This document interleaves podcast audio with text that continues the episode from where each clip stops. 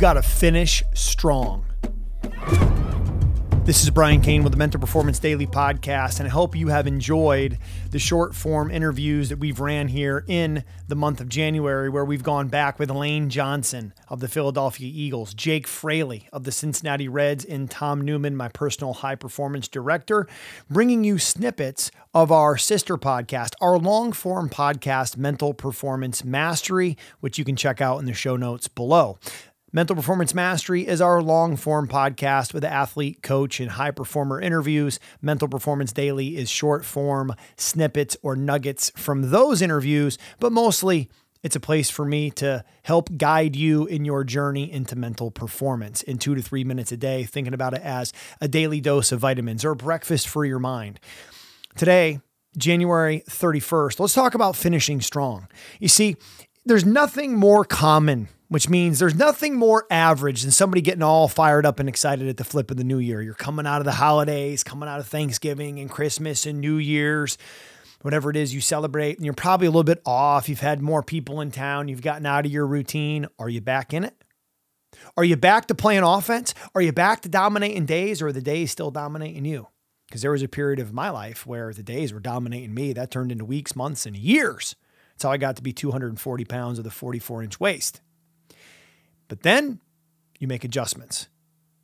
You make small micro adjustments. It's like turning around a cruise ship, not a jet ski.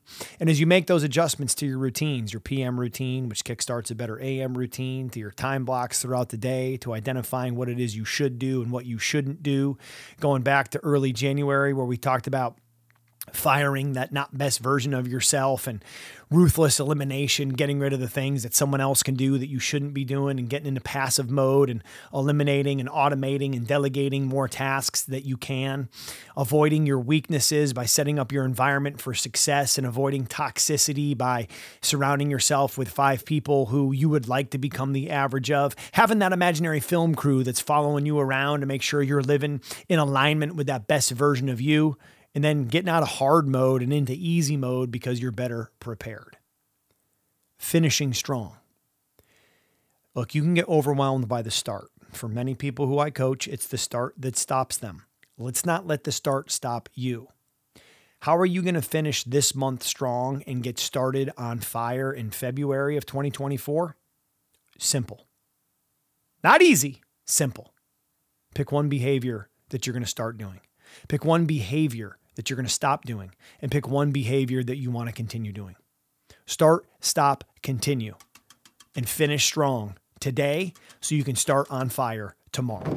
Thanks for checking out Mental Performance Daily. If you like the show, be sure to leave us a rating, review, and comment. We'll see you tomorrow, but dominate today. If you're a coach haunted by those what if scenarios that cost you the game, you won't want to miss this. Head over to briancain.com slash certification and join the insiders list so I can send you my best tips, strategies, and tactics so you can level up your ability to coach the mental game.